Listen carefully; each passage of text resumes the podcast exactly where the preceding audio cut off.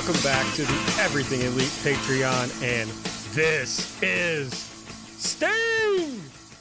I'm joined, or this is AB. I didn't say that. I'm joined by Mike. I guess I should have said this is part one of This is Sting. this is Mike. Why haven't we been doing that for this entire series? You know, we should be introducing ourselves that way. Well, we can do it for parts two and three and however other many parts there end up being. We'll forget. Let, let, like, Yeah. let's call a spade a spade. I, I, I did this once. There's no way I'll remember I did this even when I'm editing the show this weekend. No chance.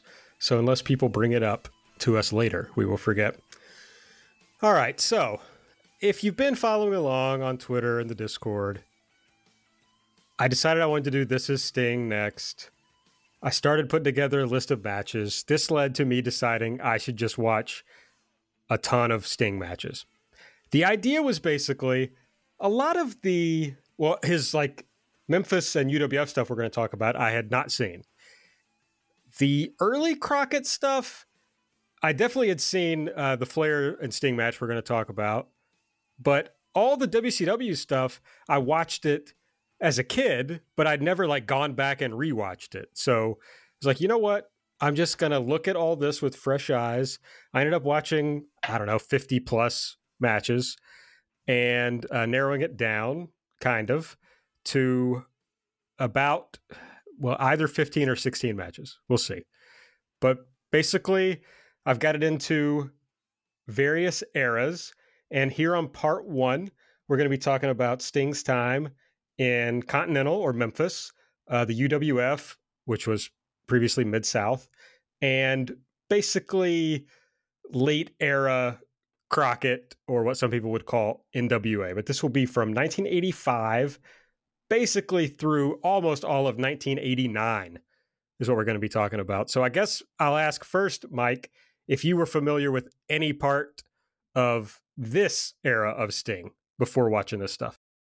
So, other than like my general love of the idea of Power Team USA, which we'll get into, I demand we at least spend two minutes on Power Team USA in this part, just because it's one of the most insane things that like real cocaine brain stuff. Uh, I would watch for this, like with like my wrestling like back history. Sting was not someone I ever really sunk out when I got back into doing deep dives, I guess is better. When I started doing deep dives, Sting was someone I always kind of had a grasp of. I was like, I, I don't feel like I need to go re uh, assess Sting. So like I've I've I never saw him like any of this Continental or UWF stuff. I've never seen. I have seen the Clash match that we're going to be talking about today. So like out of this first like really six things, I've only seen like the main event of Clash of Champions one before this. Cool. So did you have an opinion on like early Sting? Like, and I know you hadn't watched Yeah. Memphis and UWF, but had you like, you know, through osmosis developed an opinion about like early Sting? So I'll lay out my general Sting theory right now because I feel like that this is a good enough place to do so. Sting was someone that I always had a belief of that up until a point, really in the early 90s, he was not very good, but he was insanely charismatic and had a great control of the crowd. So he didn't have to be incredibly good. And then he went on the run, really, when, you know, when World Championship Wrestling became the thing and not just the TV program name. Then he was the franchise. And that kind of was how I followed him. Never really watched much of him in TNA other than like the crazy stuff that you would see clipped around there. So like I've always seen him as a guy who has always had a killer look. Like that is first and foremost with Sting, and that's something that really the I would argue just like on the outset, the first five years of Sting's career, eighty five thirty nine, is a body guy figuring it out. And that's kind of what my uh, conception of him was before starting this project, or at least the as I like watch stuff with Sting in it, like 92's uh, War Games match, of course, and stuff like that. It's like him being able to figure out the crowd loves me. I'm not naturally gifted, not necessarily as like wrestling psychology wise. How does this like get all put together? So really interesting.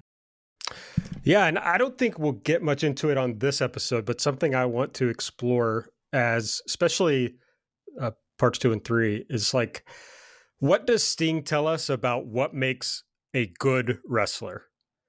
You know, and I think we'll discuss at some point how we rate Sting as a wrestler and why. And I think it's pretty fascinating how you come down on Sting because it probably tells you a lot about what you value in wrestling. Right. Yeah. And as someone who has really reached my own nirvana of just caring about is this person over? Are they just working a whole lot? I feel like like getting my my eyes reopened to him now is going to be something more enjoyable because at least like just like the one minute uh or like the the one sentence elevator pitch of this Sting as soon as Sting like started working with people that were better than Jim Hellwig, he started to understand how to work, and that really I feel like is the story of this. At least that's my opinion. That's that's my initial surface takeaway. All right. Well, let's start at the very beginning. Uh, Steve Borden was a guy in Southern California, co-owned a health club, a Gold's Gym. Uh, according to him, a guy came in one day with three big guys trying to break into pro wrestling, looking for a fourth guy to join, tried to recruit somebody from the gym, didn't have any luck, asked Sting, did he want to do it? Sting had no idea what pro wrestling was. He'd never heard of it. Rick Bassman, everybody. Well, eh, okay, I just said it, but then he says, I had heard about it, but never seen a match on television, never been to an event. He just knew that it existed in, in some way. So this guy takes Sting to a WWF or you know, it's Titan event at this time uh, in LA. Hulk Hogan, Iron Sheik. He claims the British Bulldogs and Andre the Giant were on this card. Hard to say, uh, but he thought it was great. Always wanted to travel, get out of California, so that's what he was going to do. So we went to wrestling camp. Had his first match on Thanksgiving Day, 1985, in what he calls Jerry Jarrett's Mid Southern Wrestling. God, what what a what a beautiful recollection. Mid Southern wrestling. Yes, which I don't actually think is true because I'm pretty sure they did some wrestling in California before they went to Memphis. Right, Power Team USA. Right, and I've like, I've never seen any of that. I don't think any of it has. I mean, there's like promo stills of Power Team USA. Right. I don't think any of it really was taped. Right. So did you get much into Power Team USA, or should I talk about Power Team? Oh USA? no, you run with it, bud. All right, so Rick Bassman, who is a Southern California-based promoter, and he's been a promoter forever. Like I still still think he was like promoting up until the pandemic, I believe. But uh, he had this idea that was very, very 80s core, I would say. And it was the idea that he was going to form this touring group called Power Team USA. And this is, we're talking about uh, mid 80s at this time. And what he really wanted to do with this was get four or five. I, I could always find five, but I always could find four, but the fifth one's kind of, kind of hard to find. Uh, just hugely jack guys. Like I know you don't. Are you up on Righteous Gemstones at this point, Aaron? As of the time we're talking, or do you no. know of anything that happened this season? I've watched an episode or two at the beginning of this season, but I'm not up to date. I'm okay, so, so, so, so, you do remember Kelvin Gemstones, like uh, muscular men. yeah, like, I, I, know there's a wrestling storyline. Yes. Well, the thing about this is that basically, it, it, it, in a lot of ways, it was Flash Steve, Steve Borden, Justice uh, Jim Hellwig, Commando Mark Miller, Glory Garland Donoho, and the Fury Ed Brock. And it basically was like he wanted to have like this touring stable that would go around and be able to just uh, drop people off in territories and you would have like this group in there. And in a way, it's kind of was ahead of its time. Like if you think about like, uh, I'm blanking on the uh, Ice Ribbon Girls, Prominence. Is that what their name is? Prominence. It's like that kind of thing but the thing is, this was late 85. Rick Bassman, who later ended up like working a lot of New Japan way after the, the fact.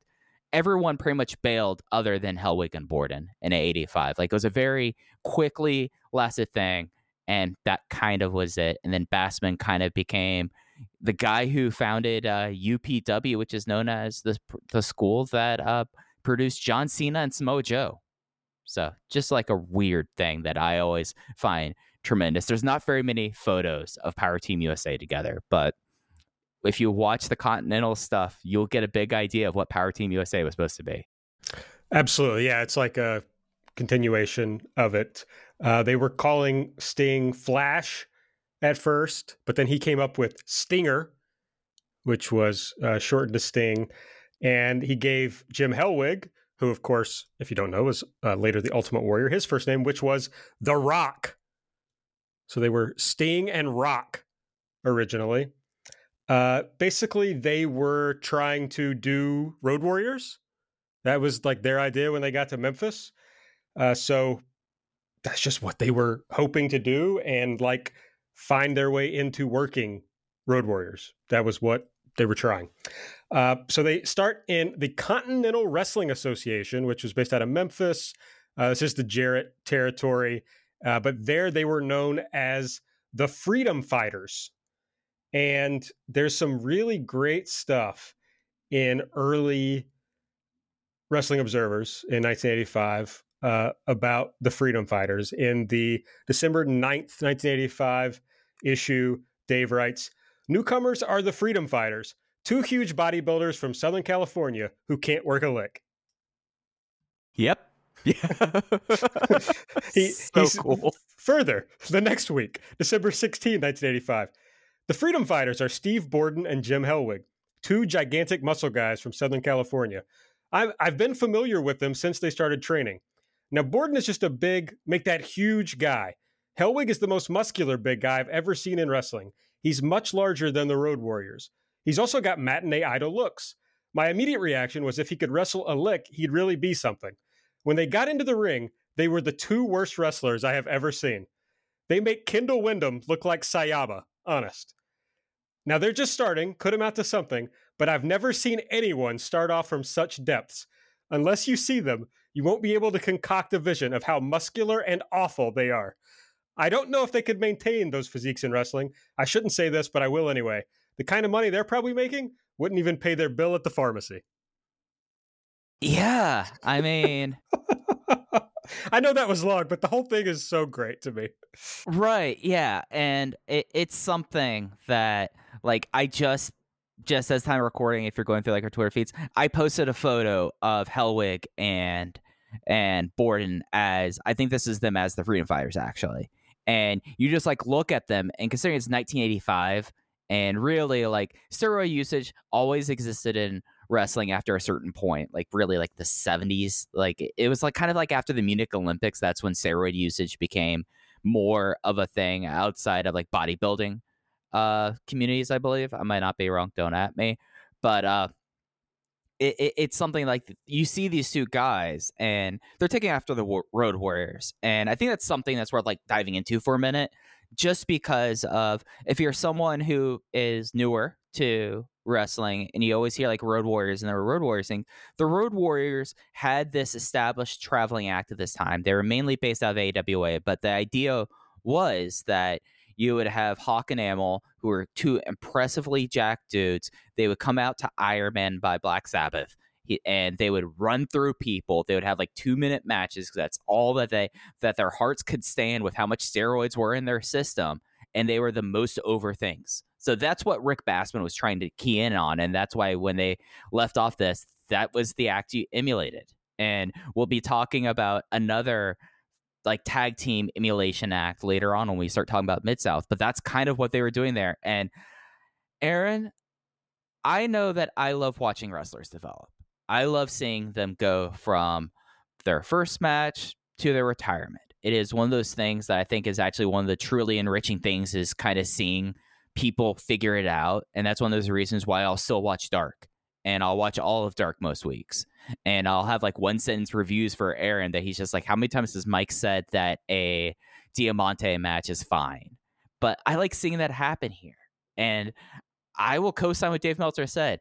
I don't think I've seen two, a tag team since have such or people that were trained to be wrestlers, not like freak show acts, but trained to be pro wrestlers, be so bad as the Freedom Fighters and 85 Continental. Well, that's, I mean, I agree, Mike. And that's why I started, I agree with the thing about uh, developmental or, you know, watching people develop.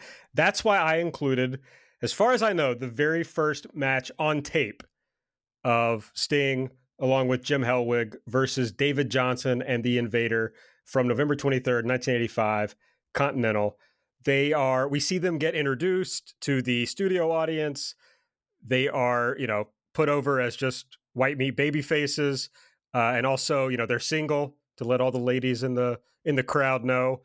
Uh, then they have, you know, this match with these two guys who look terrified when they run into the freedom fighters, and it is. I mean, with 2022 eyes, you could hard you would hardly call it a wrestling match. It's just some people running and then they do some moves.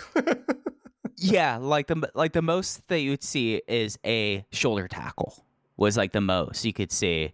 And like bless David Johnson and the Invader because they basically got clobbered, they got thrown around, not safely, and it ended with like a power sl- a body slam that let me tell you something i imagine that david johnson had a real rough next week after that no chance whatsoever to get his to like lay flat on this he was just basically shoveled to the mat uh, the promo was it was incredible because hellwig already looked insane and he uh Warrior was always a, a, mental case. I don't know why, like the uh, Vice documentary tried to say, like, oh, at a certain point he lost his mind, or like he when he got famous he kind of like lost it. No, he was he was saying insane shit already in his first promo.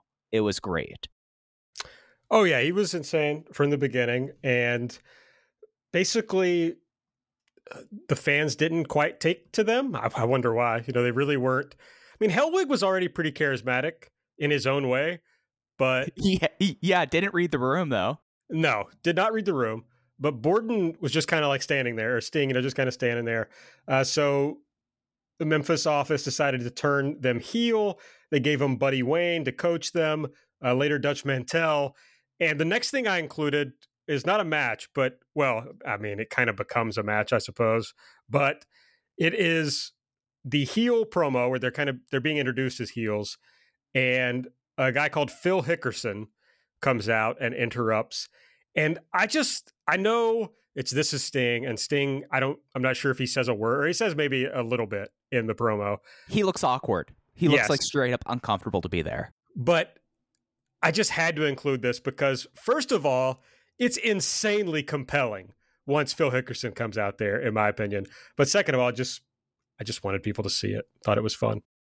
Yeah, so uh, Bob Caudle, bless his heart, trying to make sure that uh, uh, Jim Hellwig doesn't run down all of their stars, calling Jerry Lawler fat, calling Bill Dundee like a piece of trash, and, and then like saying like, oh, and then Hickerson immediately coming in and calling him on steroids, something that did not really happen in '85. Like this got real very quickly.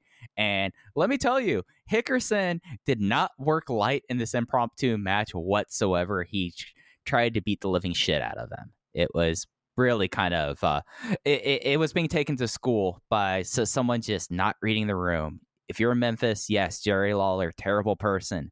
But if you're in, but if you're in the studio on, I think that was, I think it was Saturday mornings or Sunday mornings. But if you're in the studio there, you have to like maintain the kind of aura around it. I mean, the whole thing about the, uh, who was the one that like that like in the 90s called out his statutory rape accusations, Jerry Lawler, who was one of does like you like that was a veil you did not pierce in Memphis, and they did, and they paid the comp and they paid the consequences, and it rocked watching uh, Jim Hellwig get the shit kicked out of. him.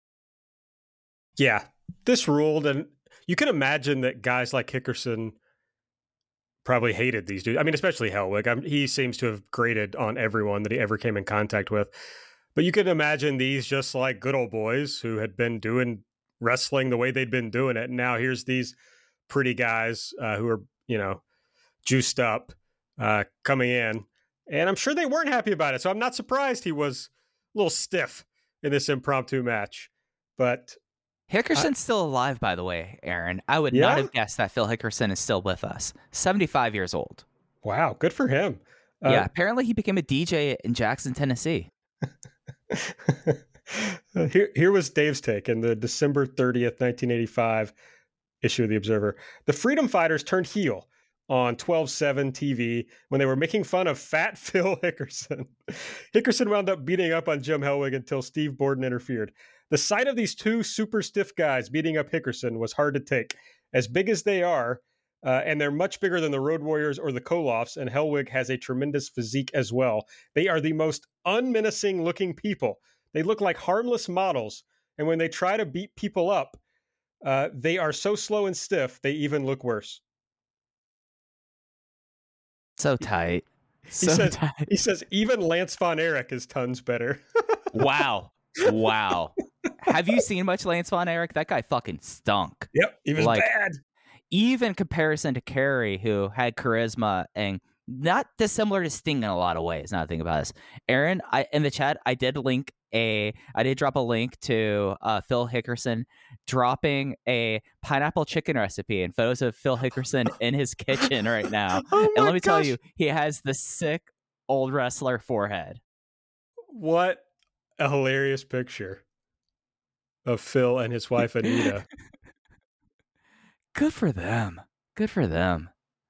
Wow. He's What- now recently retired. It says he's a member of the Wrestling Hall of Fame. What what Hall of Fame is that? Oh, the Ah, jeez, Memphis Wrestling Hall of Fame. It says later in the in the article. I'm going to read Yeah. that later for sure. Got to find a way to adapt that. You know, toss some tempeh in there, maybe. You know, Absolutely. sight. You can make that work for you, bud. Uh, in uh, January 1386 issue of the Observer, we found out that the, the Freedom Fighters they were feuding with the Fantastics. Dave says this is ridiculous because the Fantastics are both midgets and the Freedom Fighters are twice the size of the Road Warriors. Dave, like early Dave, is just on another level. Yeah, like everyone who thinks that his grammar never has been good anything like this. But Right. you know how how I'm working stiff in 2022. Dave worked stiff in 83 through 87, basically. Oh, he, he absolutely did. Uh, and they they morphed uh, into the Blade Runners. That was where they went uh, from the Freedom Fighters. That was kind of their heel persona, and they, I mean, look, Hellwig, not surprisingly, just ends up gone from Memphis. Uh, you know, didn't really get along. Uh, Dave reported it this way February 17, 86. Steve Borden, the smaller member of the Blade Runners, separated his shoulder and is out of action. They got rid of the other, Jim Hellwig. Both were going to be fired anyway within a few weeks. Do you realize that since these two stiffs started, they've made every issue of The Observer? so funny. Uh, but then they end up in UWF, the Universal Wrestling Federation. This is uh, Bill Watts. It, of course, used to be known as Mid South. Uh, they had still been Flash at that time, or Sting was still Flash then, but he becomes Sting uh, and Rock here in Mid South. And they were being managed by Eddie Gilbert in Mid South. So this starts like a whole new era for Sting, especially because Hellwig doesn't last very long in uh, in Mid South or in UWF. Uh, but they get paired up with Hot Stuff International. They got Eddie Gilbert, Missy Hyatt, uh, and they're kind of just like the heavies for them. And I guess a good place to start is the uh, the workout video, Mike. Yeah, it, when you sent me the files, I was like, okay, this is gonna be like a comp of the Blade Runners, you know, running through people. No, the uh, this was like straight out of a Kenneth Anger film. It starts off with the two of them walking into a warehouse. Uh, they are wearing matching bicycle shorts, weight belts, and t-shirts This says "bad attitude" on it. Sleeves cut off, completely greased up, face painted up, and all they do is get really sweaty for a minute and a half and bench press. It's amazing. It is one of the early great music videos in wrestling history that sadly seems to be forgotten, and it shouldn't be because it is fantastic. Absolutely. Uh, Eddie Gilbert was feuding with Bill Watts, who was, you know, the the guy in uh, in UWF at this time. Uh, July 7, 1986, uh, Dave writes, It all started when Watts had a match with Blade Runner Sting, Steve Borden, who incidentally is getting better. Wish I could say the same for his partner. and if Watts wanted to get five minutes alone with Eddie Gilbert. So that's where they start. Uh, in mid 1986, Hellwig leaves. Uh, and then we get a run where Eddie Gilbert and Sting are a tag team and a, a, successful tag team. They won the tag belts from the Fantastics in July of 86. Uh, they ended up winning them twice and even a third time uh, with with Rick Steiner.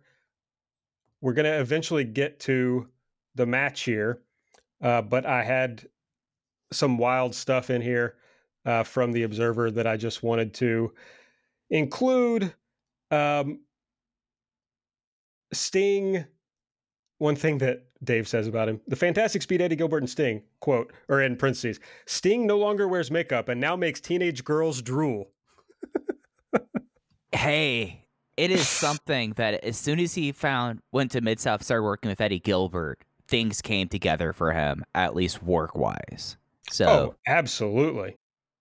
And, and I think it's something about the Hot Stuff International Act, too that really helped out there because you really it was kind of ahead of the time i would say hot stuff international in a lot of ways because it had the missy hyatt was a tremendous manager good commentator too uh, eddie gilbert one of the smartest people I, I would say one of the craziest too in wrestling history and then like you plug in people like sting rick steiner was a part of it at one time it just was one of those like huge acts and it's one of those things that especially like happened with uh with this at this time is you know like I would not say that he really progressed as a wrestler technical wise, but boy, did he understand how to work at this point, like much earlier than I expected.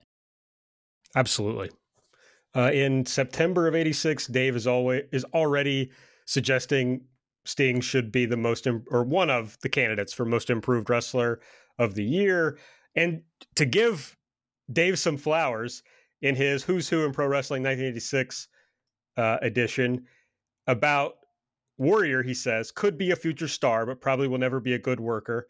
And about Sting, he says, uh, may also be a star of the future, possibly the most improved wrestler of 1986. So even at this point, people who are watching closely can already tell that Sting has the potential to be a big star. And even you know when you separate him from Hellwig, the chance to be a good worker as people understand that from like a work rate perspective. Well, I mean, let's talk about what happened to both of them immediately after splitting the the Blade Runners because I think that's kind of how it was really cemented. Uh, Hellwig did a very brief stint in World Class, which was not known necessarily as like a a work rate heavy territory in Dallas Fort Worth. It was it was probably the most soap opera of it because the one storyline was people turning on the Von Erich brothers and you know uh, hair cream. Like those were the two big storylines at one point in World Class. It ruled, but he didn't get a real opportunity to work because then near immediately Vince McMahon like saw him as Dingo Warrior and was like, I need him right now and he was hidden on WWF at least up until really the Attitude Era would run multiple house show loops at one time. You would have the big one, the A loop as it was called, that would always have like Hulk Hogan on it, and then you'd have like Macho Man Randy Savage headlining the B loop. He was always put on the C loops. So it was something that like and the people in the C loops, it was like, oh, we're making dates, we're wrestling basically in high school gyms. So you have that happening. Whereas we just talked about how uh, Borden as Sting, he got to work with Eddie Gilbert, who is someone that really, if he didn't like have like all the heart problems and wasn't like a crazy person, probably would be if he made it to the Attitude Era, he would have been one of the biggest stars in wrestling just because he got it at a certain way. So it's obvious how they they, they did part of there, and we see the two trajectories there. Mike, are you suggesting that when you're a young wrestler who uh, can improve, that working with a more experienced wrestler in a tag team can be helpful to your development? Oh, that, that that's earth shattering. I've never thought about that before, Aaron. you, you should go and go tell every wrestler to go do this because this is you're breaking ground here. Like you just took us to the moon. Well, somebody tell Tony Khan about it is is simply what I'm suggesting. So it might be a, a good way to go at times. Um, but that takes us into 1987. Frankly, we we got through Memphis a little more quickly than I anticipated. But we're in 1987, uh, January 1987. Meltzer writes, "If Sting and Rick Steiner continue to improve at this rate, they'll be one of the best tag teams in the country by the summer." So the the stock for Sting is rising quickly. Uh, this match that we're going to talk about next, uh, he's still teaming with Eddie Gilbert. But this is in the Fantastics feud in UWF. The match was February 7, 1987. There's a million of these matches. You can find a ton of them on YouTube. They ran this over and over, these matches between these two teams. Uh, they're all excellent. You can pick any one you can find on YouTube and watch it, and it is a delight. Uh, but this is the one I picked. Sting doesn't do a ton in the match. Certainly, Eddie Gilbert and the Fantastics carry most of the match, but I thought you could really see the progress that he was making as a wrestler in this one. Yeah, you can see the progress, and you also can realize that with Eddie as like his partner, you don't need Sting to be big, jacked up dude, just completely like doing a Road Warriors act. Like it was clear that and there are many attempts at Road Warriors that happened throughout the decades. And nothing ever really comes close to Road Warriors other than if it has a Road Warrior in it. So, like, it just didn't work there. So, like, in this one, like, he's basically acting as a heavy. He's billed as from every man's nightmare, which is sick as hell. Like, I did not know that that's where he was billed for, like, deep. And, like, I, he's built as that, like, up through WCW, which I'm like, wow, that's you know, he's already like one of the most over people on the roster. You're calling him from every man's nightmare. That that's sick as hell. Every woman's uh, dream. I mean, if you hear the screams of this, was this at uh was this at the Uno Arena in New Orleans, or was this was not at the Superdome? This was not a Superdome match for them, right? This is not the. They do the Battle of New Orleans, uh, but this is not that match. I don't think. Right, right. But like you know, UWF not in a great place at this point, but the crowd was incredibly loud for them. And having him again, like I, I here is the thing I was going to say about emulation tag teams. I like the Fantastics more than the Fabulous ones because all of them are kind of based off the same trope. Like, and at the same time, you have the southern, the even more southern version of like that heartthrob tag team and the Rock and Roll Express, like the most well known and the best one out of all of them. But Fantastics here. I mean, especially like you're thinking about like Rogers was someone that just like flies around incredibly well, and Sting was like adapting to kind of the uh the environment there and being able to work like a style that you know you could see the through line now you could not see it in Memphis, but you could see where he started building on things. Like in a lot of ways, this felt like a fresh debut for Sting at this point. Yeah, I think early on, and this is a, a thread I want to come back to, and we'll kind of see uh, how he progresses on it. That the main thing you can tell is that he doesn't always know what to do next. Like he's got his moves that he's going to do, but he can get confused about like, oh wait, where where should I go from here? He he knows already like insanely early on, he knows how to get the crowd going and how to incite their uh, their emotions. But like psychology wise, as you were talking about earlier, uh, ring work wise, work rate wise, he doesn't always know how to string moves together.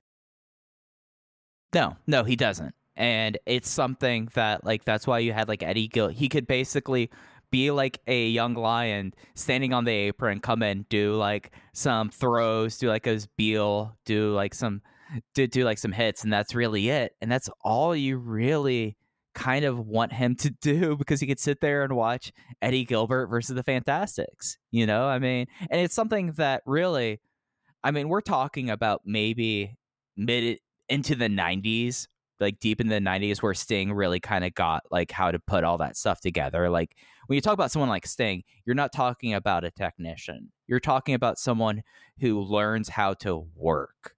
Like that this is what this that this three-part series is. It's an exploration on how to work a crowd because it, his UWF run was like the first time that you're like, "Oh yeah, he's starting to understand how to work a crowd in a fantastic way." Right. And that's kind of the overriding question here, right? Is like what is work? You know, what is working? Uh, when you're talking about whether it's good or bad.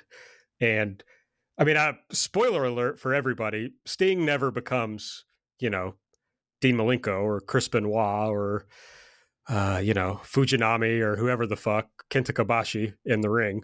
Uh, so you kind of have to decide on other things whether you think he was great or not, and that's what we'll explore as we go on. In February 23rd, 1987, uh, Meltzer writes, I can't get over just how much better Sting looks every time he appears on TV. If he continues at this rate, he'll be a great wrestler by the end of the year. But there was uh, a big change in UWF right around this time because in April of 1987, Jim Crockett purchased Mid South Sports, which owned uh, the UWF from Bill Watts. Uh, this starts the beginning of something that we're going to see a lot through the rest of part one of this mini series, which is Sting being subjected a lot of times to changes in who is running things. And my theory of these first five years of his career, certainly the last three years of these first five, that is a lot of what holds him back. Is it's always a new person with their people that they're invested in. And Sting kind of ends up, he's always, early on, he's always kind of an outsider. He's not really, he didn't come from where all these other guys did. So I think he struggles to get purchase sometimes because of that. Yeah, and I think that goes back to the way he was found into wrestling. Like he was brought into as like a gimmick act. So you just like to talk about 85 through, you know, when JCP really, you know, cl- uh, closes down uh, UWF, you he has like five bookers he's working under with completely different styles. So you're talking about Memphis style, which I mean just was not going to work at that point of the career. So it, it it basically was like an aborted debut for him. And then in UWF, you have Watts, and then you also have Eddie Gilbert, who Watts is a lot more old school. Eddie Gilbert you know, was responsible kind of for the rise of ECW. Like he was the per- he was the catalyst of it going from tri-state to Eastern to ECW, and then you get into the whole clusterfuck that happens at JCP and World Championship Wrestling. So this is a guy that like he uh, it like the endearing thing about him is that the the fans latched onto him even though he was this outsider. And it's something that you know, you don't see happen very often in wrestling just because of how different his route is into wrestling. So at this time, when Crockett buys UWF, what they do is keep UWF as a separate thing, but also they'll have the UWF guys working Crockett or NWA dates. So it's a shit show basically. Uh, yeah, yeah. Uh, the best way to explain it is like this is the real consolidation phase of the Death of the Territories. Yeah, and I didn't want to like dive too deeply into all that because if I consider my if I continue my non-series, uh, I'll eventually talk about all this. Um, but yeah, basically Crockett wanted to buy Mid South or UWF sorry, uh, people who are, are so fucking confused who like aren't familiar with these two things. Uh, but Crockett bought this for the television, for the television that UWF had. He didn't care about anyone that was contracted to UWF. It had nothing to do with that.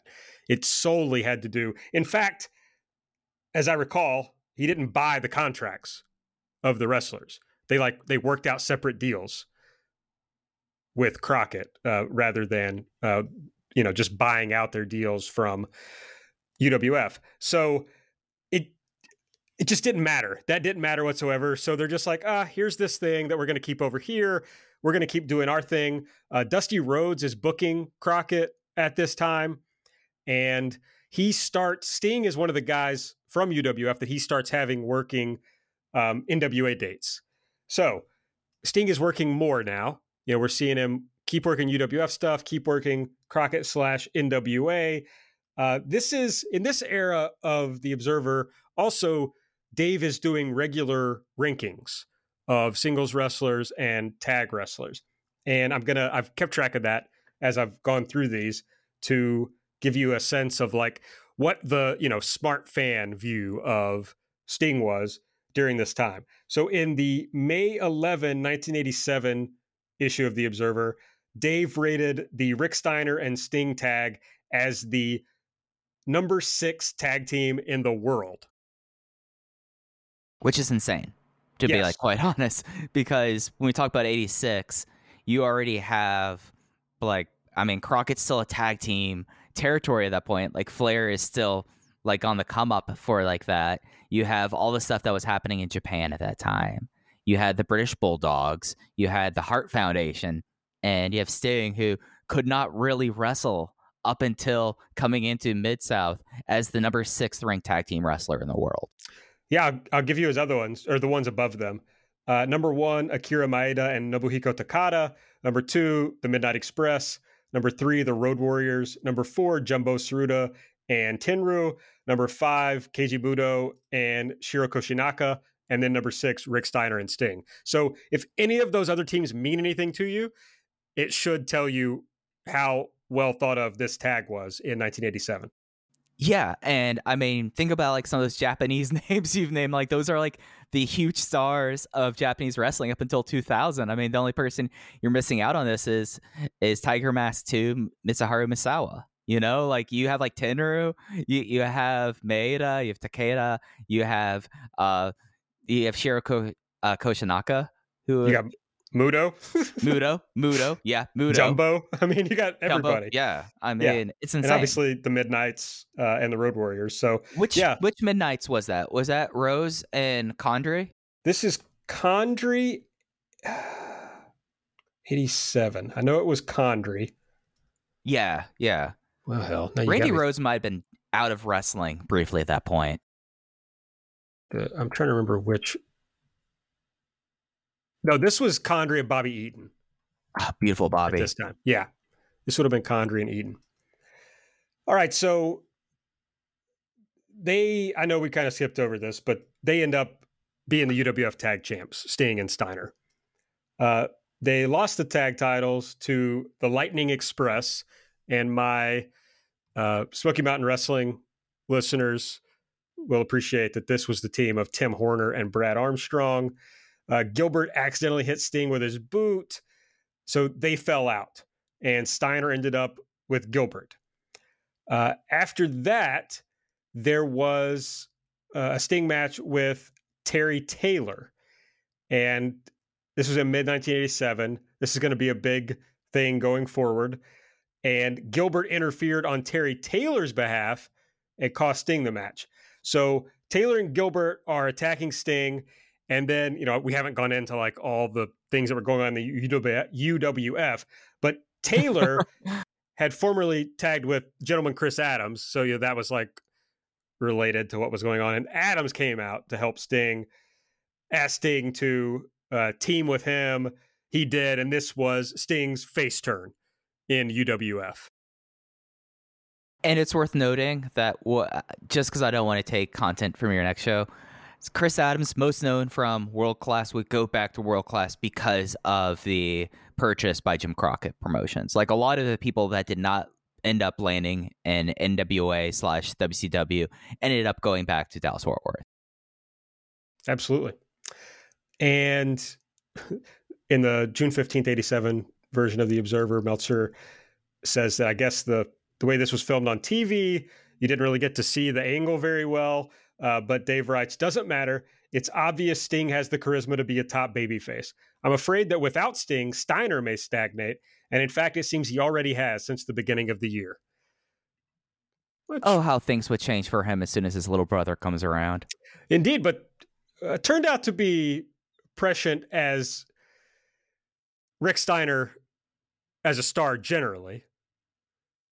I mean, for sure, yeah. I mean, always Sting obviously ends up the, the, bigger star of the two, even yeah. though the Steiner brothers obviously were a huge tag team all over the world. So obviously, this was going to a feud that was going to involve Terry Taylor, but bad news: Terry Taylor is in a really awful car wreck with Eddie Gilbert and Missy Hyatt.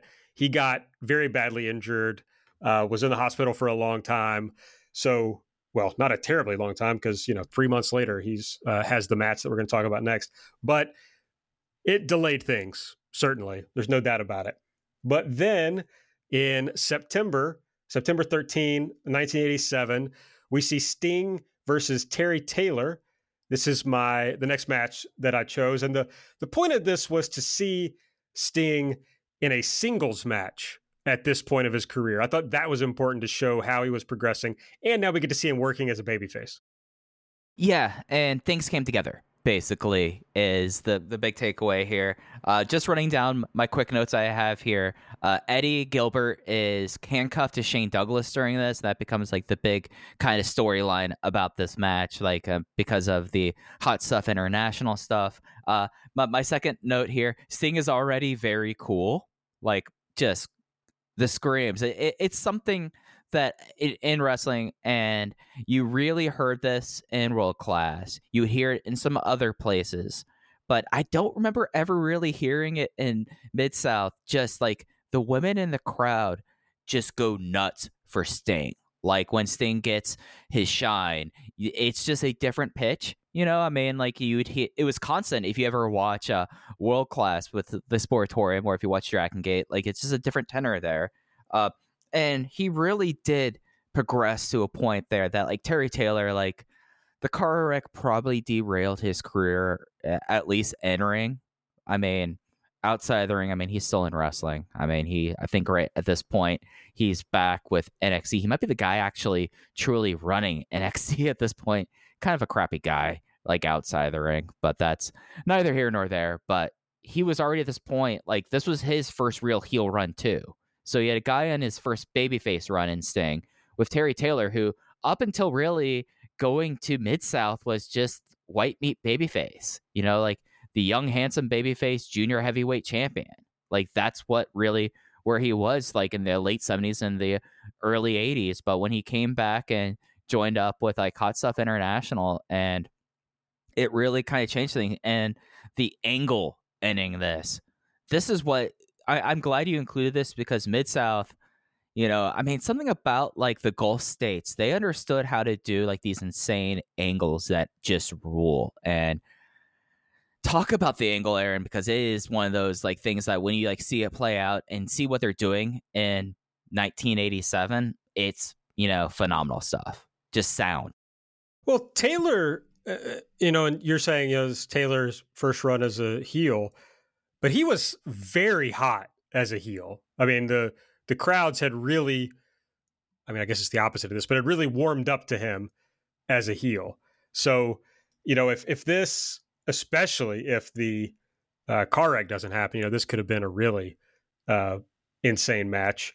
Uh, but when you factor in everything else that was going on, yeah, this angle uh, is sick because exactly the thing that you're talking about, Mike. It's like you can hear how the people feel about Sting. Uh, Terry Taylor's super hot as a heel. So it's just the perfect combination of classic pro wrestling booking for these two to be at each other's throats. Yeah. So eventually, uh, the referee gets bumped. Uh, Eddie Gilbert is able to undo the uh, handcuff and just starts throwing chairs at people, uh, handcuffs Sting to the ropes. Jim Ross, early Jim Ross, just going like, "He's crucified! He's crucified!" And then you have, I, I, I don't know the other person, but the the big thing is like, why can't anyone get out there? Missy Hyatt on commentary going, "Oh, it's all fine," because Rick Steiner and someone else is literally standing on the doors to prevent people to run in and then like after five minutes, like they go to commercial break and they're still beating down this. Shane, uh, Shane Douglas is bleeding, and they come back and suddenly like you get the babyface roster, uh, Michael Hayes, uh, Buddy Landel. I didn't recognize the other people there. Finally coming out and showing it off there, and the crowd exploding for when Michael Hayes and Buddy Landel popping up. It was sick. Yeah, it's great angle. That's I'm glad you mentioned Jim Ross because other than Memphis, Jim Ross, well, and obviously TNA later, but Jim Ross is the voice of basically all of Sting's career. Uh, you know, until yeah, wow, un, until TNA. Yeah, I mean, and then you have the threat of Mike Tenay.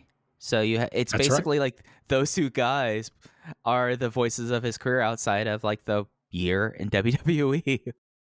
Yeah, exactly. So you get a ton of Jim Ross and Tony Schiavone in uh, in all these matches. Certainly on part two of this, we'll see a lot of Tony Schiavone, and you know Jim Ross is very good in the UWF years and in the uh, the Crockett years, the early WCW years.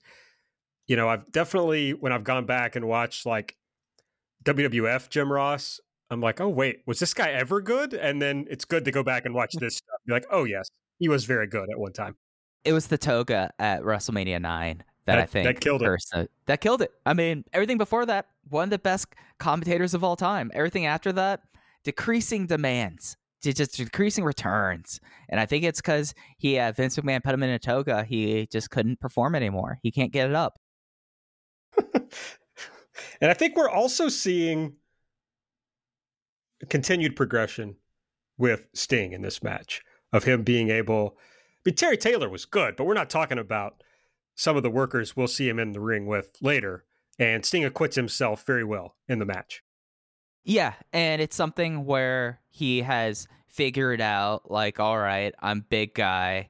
I he's going to work over my knee. Like that's like the thing there. So the thing I think that really improved with him, if we're going to compare where he was with Hot Stuff International to here, is he learned how to sell. He had to learn how to sell in this match, and especially you know selling the beat down and being handcuffed to the ropes and getting chairs thrown and broken on him. So you know it's something that I think like that is the thing that comes together in this match because yeah Terry Terry Taylor probably could have been a bigger star if it wasn't for various reasons. But he was not like the, the two people we're going to talk about in singles matches later on in this episode. Sting figured it out. Yeah, and the when we talk about Ric Flair in a little bit, that's where we can really talk about Sting's selling and how what Flair does really shows off Sting's strengths. Uh, if this is not breaking news to anyone, and we're not even there yet, but I watched, I don't know, a shitload of Sting and Flair matches while doing this. And if you don't already think Flair is one of the best of all time, watch him wrestle Sting compared to watching any other person wrestle Sting in 1989. Oh, yeah. I mean, compare Ric Flair's match with Sting versus Ric Flair's later feud they had with Terry Funk. Like, you could see same Ric Flair there, same level of performance.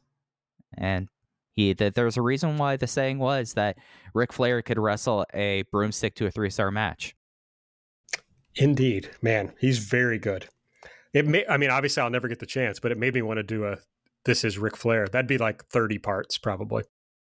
Yeah, yeah, yeah. I mean that. I mean, how much AWA? I mean, he you, you would have to go through some like fat Ric Flair stuff to start off, and that would be really cool. Yeah. Like episode one might be the one like talking about Ric Flair before the plane wreck. And there, and when you get into the meat of his career, like every match is sixty minutes. So, actually, this sounds miserable. The more I think about it. Yeah, I mean, don't have the time, man. Twenty twenty two. No, no, I don't. Okay, so what happens with Sting next really you have to know what was going on as far as Crockett and UWF. So Dusty is booking Crockett, Flair is on top, but this is like the beginning of people talking about Flair needing to be cycled down. You know, like maybe we've reached the end on Flair, maybe he's stale. Uh, Luger was a guy, Lex Luger was a guy who was seen as the next big thing, certainly for Crockett. And Dusty was viewed as having uh, a clique of guys that he focused on to push. And this is a time when you see Sting as the outsider. Uh, you know, I don't know if it's revisionist history. People say that, you know, Dusty viewed Sting as a top star. I'm not sure the booking bears that out, other than the match with Flair that we're going to talk about. Uh, but Dusty definitely had a group of guys that he liked to focus on, including himself. You know, Dusty would never be accused of being a selfless booker, I don't think.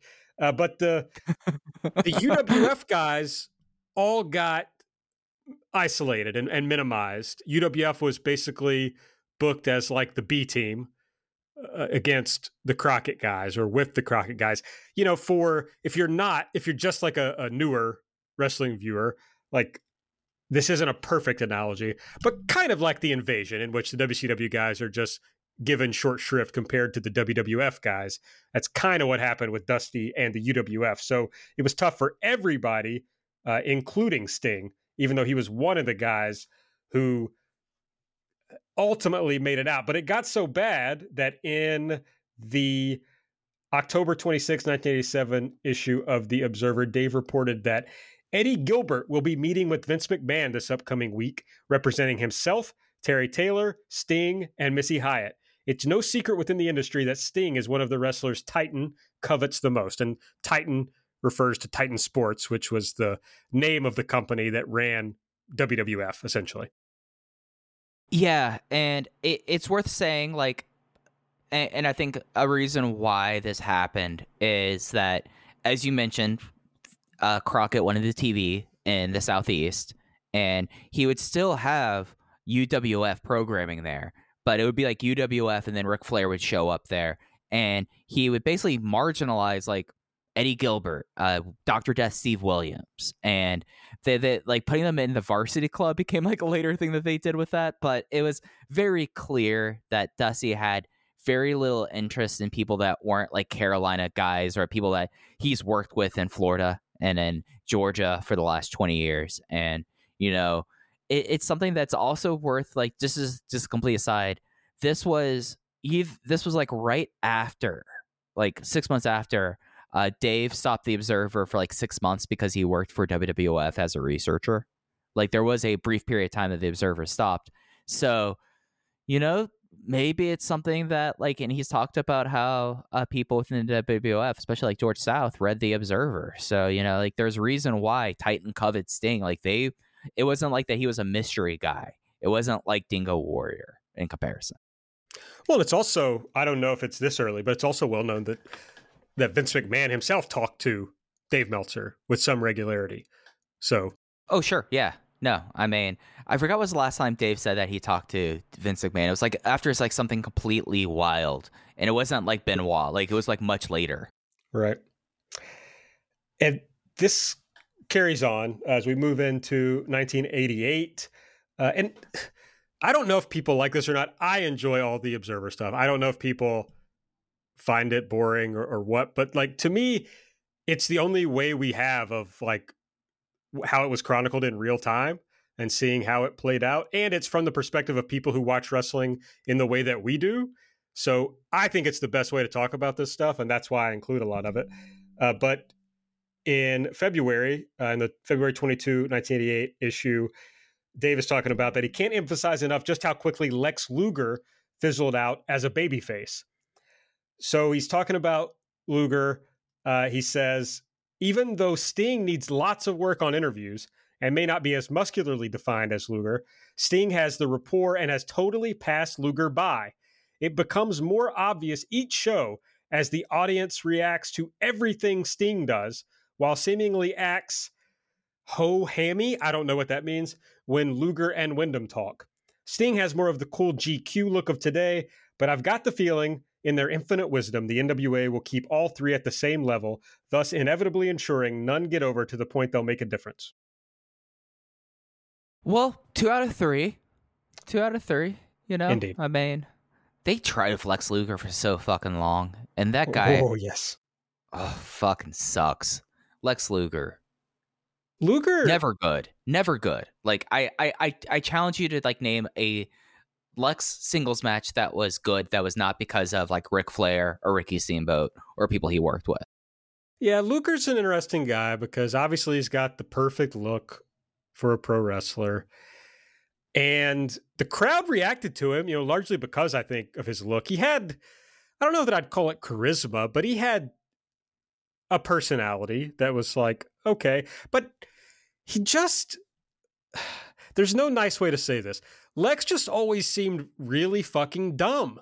And I just don't think he had the ability to put matches together. Like, I don't think he understood it, you know, how to put it together to make it make sense.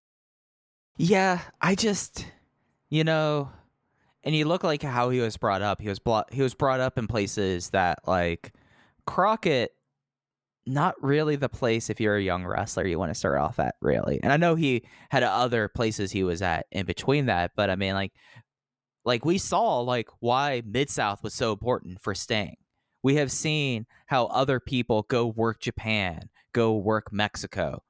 Luger pretty much just went WCW, to WWF, back to WCW. And, you know, just never really was pushed there. I mean, you're never, like, at least in WWF, Vince McMahon was like, all right, let me tell you what we're going to do here. You're the narcissist. And then you're the Lex Express. God damn it. That's what we're going to do. You're going to body slam Yokozuna on the Intrepid. Like, you, that was like the best way to book him in a way because he just never learned. Oh, yeah. Well, and even uh, as Dave points out, you know, the Florida territory, literally died with Luger on top in 86. So, not a guy that really ever drew or, or pushed business in any way. Yeah, I can't think. No, he never drew a dime. Lex Luger might be like the person that was pushed the longest with like the shortest receipt of reasons why to other than look at the roids he put in his body, look at him smirk. But Dave is already uh, figuring at this time that Sting is not going to get the chances that Luger does, even though he's surpassed him, which uh, would certainly be true. F- but for one brief moment in time, one beautiful moment in time, at the very first Clash of the Champions, we get the main event is going to be uh, Ric Flair versus Sting. But before that, in the March 21, 1988 issue of The Observer, I just think this is fun because Dave previewed the clash. And this was his thought on the upcoming Ric Flair versus Sting match. He writes 20 plus minutes, lots of near falls. Sting won't sell the suplex. Rick somehow will get caught before he can jump off the top rope. In other words, this match will be exactly as expected. I'm not complaining. It still could be the best match of either card. He's talking about the uh, Titan card that was running around the same time. But do you know of anybody who is really excited about seeing this match? Prediction Flair will get destroyed. He won't lose the title. The finish will be something we've all seen dozens of times. Woo! God. So it's worth stating he's referring to uh, WrestleMania 4, one of the historically awful WrestleManias of all time. Like, this is yes. much better than anything that was on WrestleMania 4, which also has just as a compared contrast. Ultimate Warrior defeats Hercules Hernandez in four minutes and 29 seconds in the non-tournament match because they were. This was after Andre the Giant handed the WWF title to uh, Ted DiBiase. Uh, Frank Tunney stripped him of the title, and then they did a tournament at WrestleMania that just was awful, just a dreadful tournament there. And the Clash was put on free TV to, you know, to oppose WrestleMania 4. That was the whole idea. Drew a 5.6. Right. In 1988, which is insane because cable adoption at that rate, like it's still like building up at that point, but 5.6 against uh, WrestleMania, not a good house from Greensboro, though, sadly. Uh, no, but we'll talk more about the the ratings on on this match in particular in a minute. But bef- right before we get into that, uh, Sting, as far as I can tell, for the first time, jumps into the singles ratings in the Observer. Dave has him as the 40th best singles wrestler in the world on March 21, 1988. I'm not going to count 39 wrestlers right now in 1988 that I would say that are better than Sting, but I'm willing to guess that the Ultimate Warrior did not sniff this list whatsoever. Uh, well, I've I stopped uh, what I pasted at 40 after Okay. Sting, uh, and sometimes, you know, sometimes Dave would list 10, sometimes he would list 80. I mean, you just never know what he was going to list. Uh, but I know he had at least 40 here, and Sting snuck in right there at number 40. Uh, were there any funny names on the list above him? Uh, I mean, no, it's a, it's a pretty good list to be honest. Flair probably at one. Uh, Tsuruta. Actually, Flair's at three. Number one, Uh, and this was something I enjoyed going through these uh, through these observers. Number one is Owen Hart. Okay. Owen All right. was so beloved by Dave and the Observer readership at this time. yeah, no, like it, it makes sense. Like Owen was like early mainstay, but Owen Hart number one in 1988. The best wrestler in the world, according to Dave Meltzer. I Very love it actually. Yeah. that is so sick. So that leads us into March 27, 1988, Clash of the Champions 1 in Greensboro, the Greensboro Coliseum. Uh, this is, of course, in Jim Crockett Promotions. Go for it, Mike. What did you think about Sting versus Ric Flair? I guess I could say it's a 45 minute draw. Yeah, it's a 45 minute time limit draw. There are judges. One of them is a penthouse. Uh, what do they call it? A pet penthouse pet pet penthouse pet. Yes. The, I can't Yeah. remember if she was pet of the month or pet of the year. Yeah. Uh, Gary Juster. Pet of the year. Just Oh. throw that in there. I mean, I bet Rick, you know, and her had a had a friendly conversation afterwards. So uh, it, it's kind of insane the way that they did this draw. So they had five judges: Gary Juster, uh, famous uh, uh, wrestling uh, backstage promoter. Like he was the person that had All In happen was because of Gary Juster. Uh, Patty Mullen, the Penthouse Pet of the Year for 1988. Uh, Sandy Scott, who is is he related to George Scott? I want to say he's related to George Scott. Yes. Yeah, yeah. And then Jason Hervey and Ken Osmond. That's right. Ken Osmond was part of it. Of course, Jason Hervey has a long history with wrestling, most notably for being uh, attached to the hip by Eric Bischoff. Ken Osmond, for those who don't know, the original Eddie Haskell from Leave It to Beaver. And Sandy Scott declared this a draw, so apparently, no matter what the other people voted, it didn't matter here. Uh, this ruled this match i've seen this match before uh this was on like one of those Ric flair wwf box sets that that was like the first time I'm saying this it's something where Ric Flair at this point really was just like at a golden age and saying he's being cycled down. He wasn't even 40 and they were talking about him wanting to be cycled down. Has Sting's easily his best match of the career. The crowd is just going insane for Sting at this point here.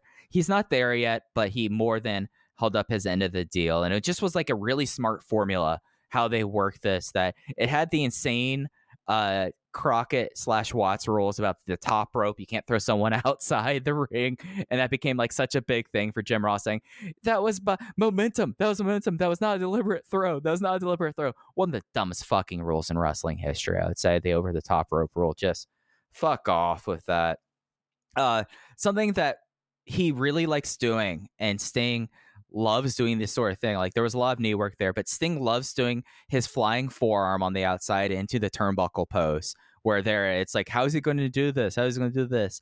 And it was like really built up to at like 40 minutes. Like it was originally like it was Ric Flair just completely, you know, outclassing him, but he couldn't get Sting to tap out. He would try to do hook and crook and he would try to do this. Tommy Young might be my favorite referee of all time is excellent in this. I love Tommy Young, Aaron. Like he just playing the referee role better than anyone else. Like dumb when you need a referee to be dumb, a motive the way you should, always checking the shoulders for the figure four, always like doing this. Just a fantastic referee. Like when I think about the ideal, you think about Tommy Young and Jim Crockett promotions here.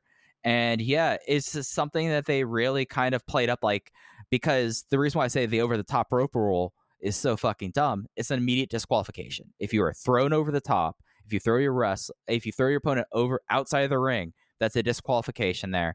And Jim Ross constantly bringing up that it's he did not throw him over the top rope here because the crowd wanted to keep uh, Sting, you know, alive here.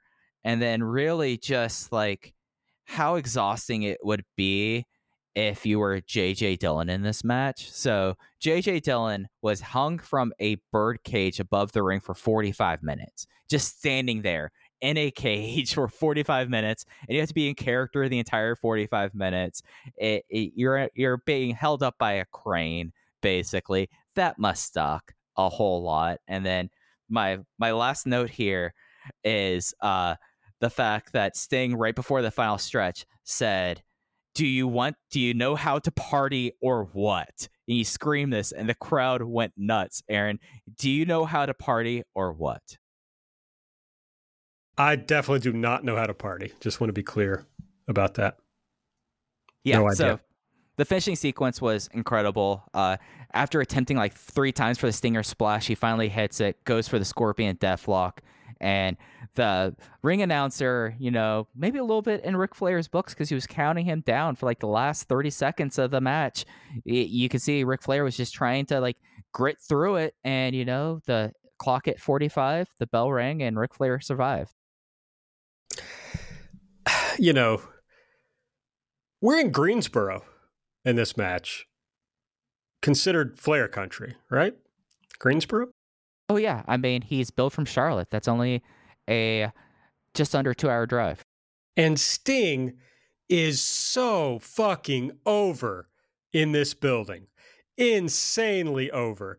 And remember, this guy is like the UWF guy who's just kind of been around. You know, he's not like anywhere near the uh, the presence on their shows that Ric Flair has had, but the crowd just immediately loves Sting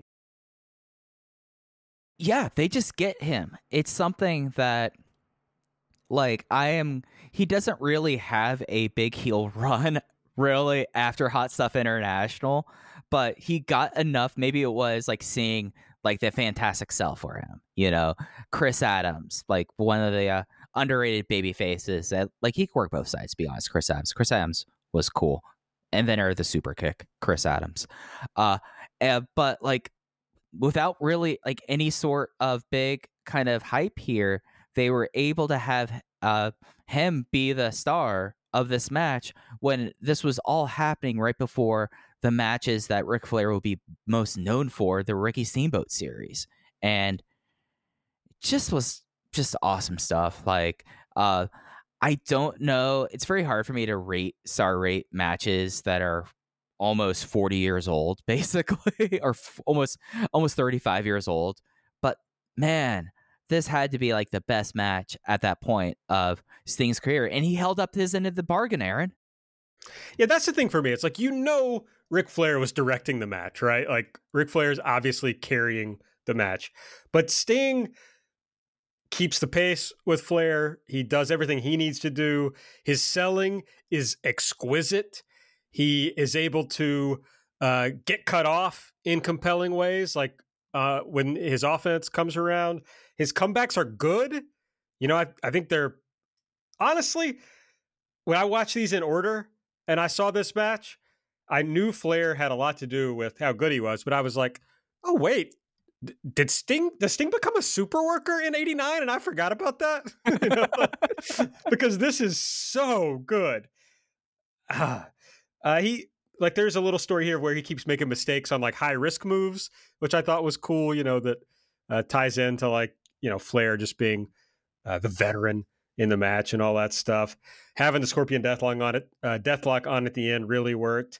Yeah, it is hard to rate 35 year old matches, but for me with 2022 eyes, uh, I went four and a half. I thought it was a great match, excellent match. Yeah, I would put it at four and a half. Like I I'm well trot saying that you know I don't think Ric Flair is the best wrestler of all time, but it's something where you know he was able to have his match, and as you as you laid out, Sting was like I know Steamboat is the guy that everyone thinks as the foil to Ric Flair because of the 89 series, because of the family man versus the ladies man, the Flair for the gold. Like that's why everyone thinks about Ricky Steamboat as like his uh, his rival. And it's even something that the last match in WCW history is Flair versus Sting because Sting really was the rival. Sting represented the other side with him in, in like such a way that like and, and, that's on top of the fact that Sting never left. Sting was the franchise. Sting was the person that had like the coolest gimmick in 1998. like it's something here, but Sting in this match, like this is the big step forward from him. And I I know that this uh, I I have your list in some DM somewhere. I apologize. I don't think we're going to be talking about the uh, big Sting Squadron versus Deadly Alliance match in this series. We're not. No. No. no. But do you think there's a lot of difference between Sting in 93 and Sting in this match? Because I don't think so.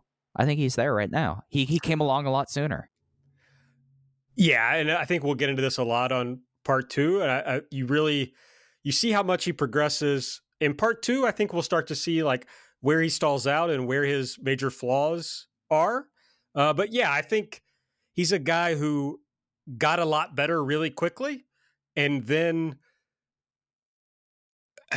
my big take, frankly, is that Sting was the perfect tag wrestler, and him being a singles wrestler basically his entire career. Like it was, and I'm just talking from a work perspective. Like from a star perspective, it was the exact right thing to do with him. The crowds loved him. He was the biggest star uh, most of the time, or at least one of the biggest stars once he really was elevated in WCW. But if you wanted to have him have the best work rate career you could imagine, he would have been a tag guy forever. Yeah, I mean, he's the heater. Like that is the ideal role is that seeing, you know, Wardlow in a lot of ways could, is having the kind of like first three years on the major scene that Sting really should have had versus having that hot stuff international run. And then, you know, like he'll tag with people, but he's not a tag wrestler at that point because he should have been the heater. He should have been the hot tag. Like imagine I don't want to put the Blade Runners in this, but imagine Steiner uh, Rick Steiner, of course, and Sting versus the Rock and Roll Express, like running that up and down the seaboard across the alliance, like that would have been such a killer kind of thing. And then eventually you do the breakup with Steiner and Sting, and you still have that insane babyface run. Or you could have them turn babyface and then they could go against the Midnights or the Deadly Alliance. Like there was a lot of mileage left with Sting as a tag team wrestler, which would help him pr- improve because he'd be working with people like the Rock and Roll Express, like the preeminent baby faces of that territory at that time.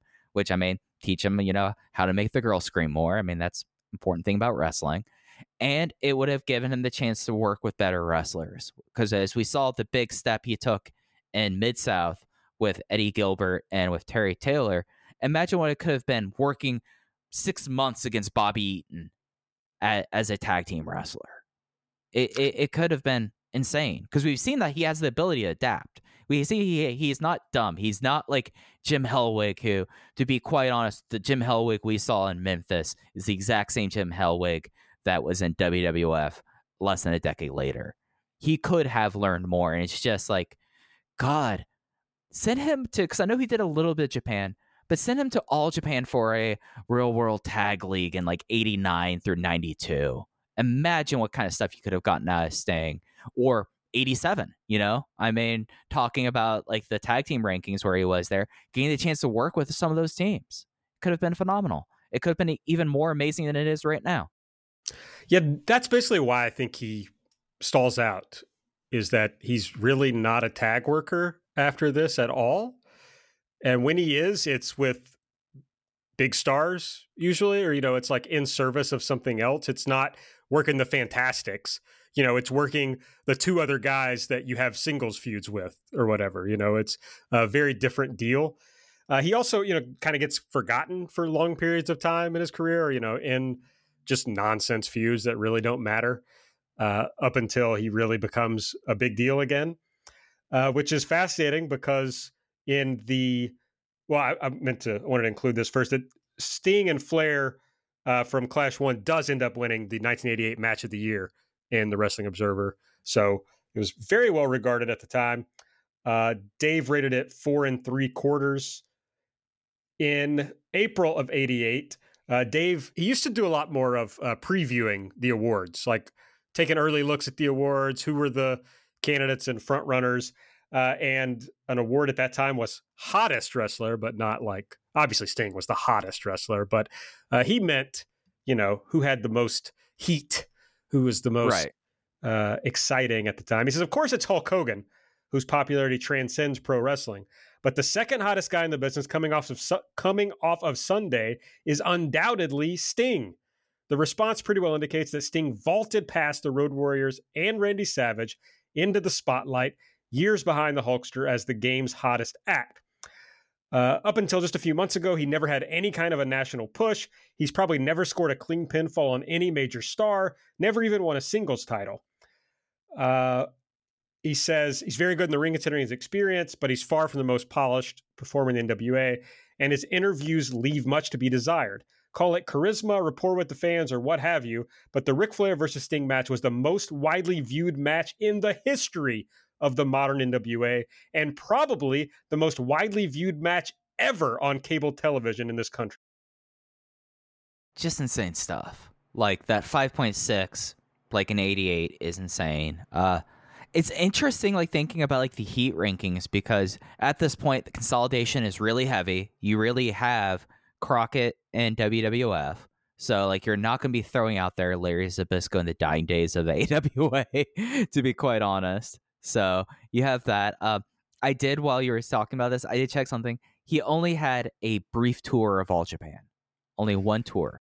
Yeah, there's. I could only find one of the matches. It was with Dan Spivey. Dan Spivey. Yeah, I watched Budokan. that match, but he has a match with Kobashi, I think, on that tour, Oh, and I could not find that match. fuck. Yeah. Fuck. I was like, God. I just like after I did lots of searches, I just tweeted like, "Does anybody have this match?" And I got got no response. But uh, if somebody has Sting versus Kenta Kobashi from '87, I would fucking kill to see it. Uh, you're right about the, it was a 5.8 rating, uh, which means it was viewed in an average quarter hour in 2,561,000 homes. Wild. Uh, interesting phenomenon of Clash is that the audience increased in every successive quarter hour, which is unusual for any two and a half hour show, and especially for wrestling, which often loses ground in these types of events, as everyone can see from following AW quarters. Uh, the Ric Flair versus Sting match had a 7.1 rating slash 15 share with 3,138,000 homes watching, while the last 15 minutes of that match had 3,447,000 homes watching, which made it the most watched wrestling slot on WTBS and ever for the NWA, and probably the most watched wrestling slot ever on cable television. It's something that Three and a half million people in a quarter. in 1988 on cable, which I think. Uh, look, I, I'm going to look this up real quickly. I wonder what the cable adoption rate was in 1988 because it could not have been more than 30 many 30 million households. Cable adoption. Yep, we're doing this live We're in doing well. Yeah, you also got to think of like you had to have TBS. You know, TBS had to come to your to your But town. TBS would have. TBS would have. It was the superstation. It was them and WGN. And I forget the third one. There was a couple of them, but uh, TBS was the one because that's how that's how everyone in the southeast became huge uh, uh, Atlanta Braves fans. Like I Oh, imagine, sure. like the first few games you saw on TV were Braves games because of that. well, yeah, I also got Cubs game because of WGN. That's true. That's true. So yeah, I, I'm was- right. I, I pulled up a 85 page document about the timeline of pro wrestling. Oh, not pro wrestling. Timeline of cable in America. Let's see if they give me a number in 1988. Uh, stereo television came out in 1988. Okay, here we go. It is that 52 million cable customers in in 1989. So What? three I have- of that. I have this. By 1987, WTBS was available to 41.6 million households. So Oh, basically, one in 49 million by the summer of 88. So a little bit before this. So somewhere between 42 and 49 million at this time. so just to put this in context three what was it? it was three and change right Three and a half in the last quarter hour. so three and a half in the last quarter we're talking about basically one in 12 households that had cable in the United States was watching the last 15 minutes of Sting versus Ric Flair at Clash of Champions 1. yep. Just in context, I will I wanted to drop that somehow. Oh yeah. Uh, all right, some some ratings updates or rankings updates from Dave Meltzer. May of '88, uh, Sting has moved up to 35th in the world in Dave Meltzer's rankings. And then in July, he's moved up to 30th. So Sting is uh, increasing in prominence as he goes. I mean, mover and shaker Sting. I mean, absolutely. Think about other, I'm trying to think about other stuff in 1989. Yeah, that's stiff competition for him to jump up 10 spots. Oh, absolutely. There's no doubt about it. Um, Okay. So then we move on. Uh, we're still in uh, 1988. And as we drift through 88, things start to change in the observer as it relates to Sting. And the best I can tell, it's partly because He's not really being featured. You know, they haven't capitalized on this star making turn at Clash 1. And partly because he is we are seeing this stalling out of of what he is as a pro wrestler. At Clash 3, he wrestles Barry Windham, and Dave Meltzer says Windham looked great in carrying Sting, who works hard and has more charisma than anyone in pro wrestling. Sting still has to expand his offensive repertoire for these long matches as he seems not to know enough moves to go long distances without being carried. And I I think that's pretty fair other than, you know, the Flair match which obviously goes 45 minutes and he doesn't do a lot of moves and he's still great. But uh, Barry Windham, whom I love, is no Ric Flair. Yeah, Barry Windham that's a guy that wrestling should have been a lot kinder to. like he, like the Windhams, really, yeah. I mean, because Kendall was never really that good, but Barry was great. But does Ric Flair really need? I mean, not Ric Flair. Does Sting really need to learn that many moves at that time, though? Like, no, of course he, he doesn't. Yeah, I, I think you're kind of just uh, getting a little bit prickly there, Dave. like the crowd, the, the crowd would pop for him for just like tripping and falling on Ric Flair at this point. He doesn't need to like learn how to do a cravat. Sting should have never learned how to do anything more than like the death drop, the stinger splash, and the death lock. And then, you know, being able to get out of holds and and to turn the figure four. That's all Sting really needed to do at this point of his career because the crowd would carry it regardless. And that's one of the things about that about the Clash One match is that the crowd is invested in like a two minute bear hug. You don't need to do. He doesn't need to learn moves. No, when when I say it's fair, I just mean it goes along with my earlier comment that he needed to learn how to string together offensive yeah. moves better. Uh, but no, he, no, he proves with his career that he did not need to know how to do very many moves that had really nothing to do with his popularity or uh, or anything. Uh, but I thought it was interesting because by November we see him falling in the Observer ratings to 44th. Heartbreaking. Uh, behind Biff Wellington at 37. Biff Wellington, different from Beef Wellington and also a different Biff Wellington because I yes. think I, I, think it's the Calgary one he's referring to, right? Uh, Chris Benoit's original tag team partner. Uh, that strikes me as correct without uh, spending too much time thinking about it. We've already spent too much time on Biff Wellington. Probably. Shawn Michaels came in at 54th, in case you're wondering. Um, all right, so we're in December 88, and this thing we were talking about earlier where Sting kind of gets fucked by things happening happens again because uh, Dusty Rhodes and Jim Crockett are out of Crockett uh, because Ted Turner is coming in. Ted Turner is buying into uh, Crockett, buying into NWA and taking it over. And Jim Herd This is the first time we see Jim Herd, who was a, a former Pizza Hut executive, who is now going to be running a pro wrestling company. But again, we have a new person in charge of the company where Sting's working. And, you know, he's definitely an outsider to Jim Herd. There's no doubt about that. Yeah, and Jim Herd and Kip Frey are like two are two guys that really kind of dominate WCW pretty much like until Watts comes in and then forget how who they go to. They don't go to Bischoff already after Frey. They, they go back to Dusty again, right? Like it's Dusty in a committee for a while, I want to say.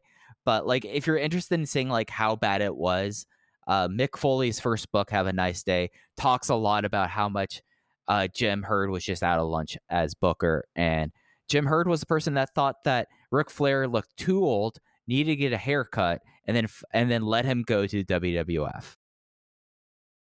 Uh, the the Observer, well, not really the readers. Dave in '88 he chose 34 members of an impromptu editorial board to vote on the ultimate rankings, and uh, Sting finished 26th that year after finishing 45th in 87.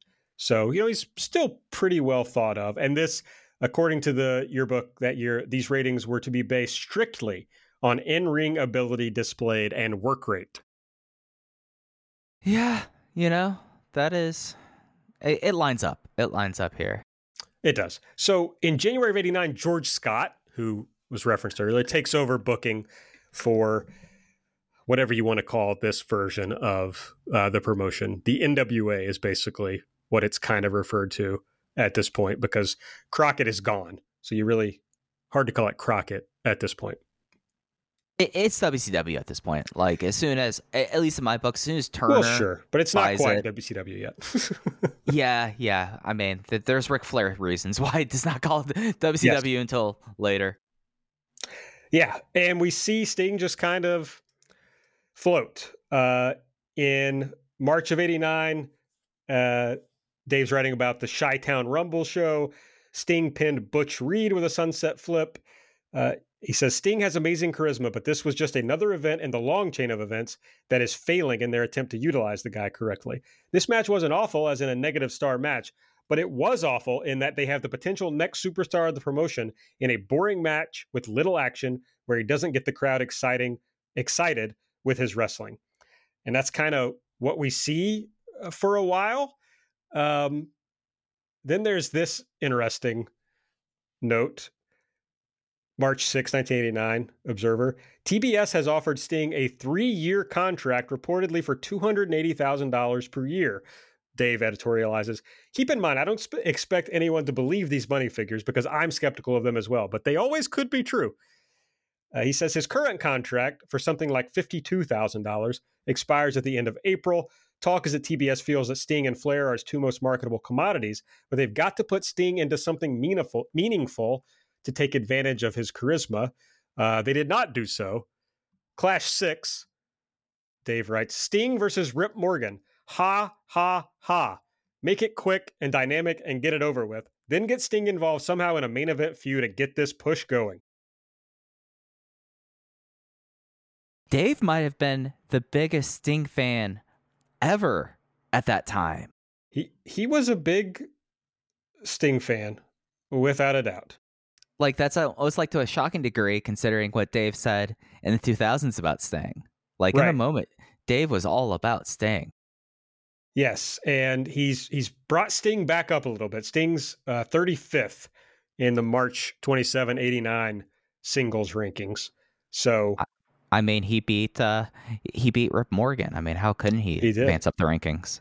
He did. Uh, Sting would also, in April of '89, win his first title. He won the NWA television title, his first, you know, world title, quote unquote.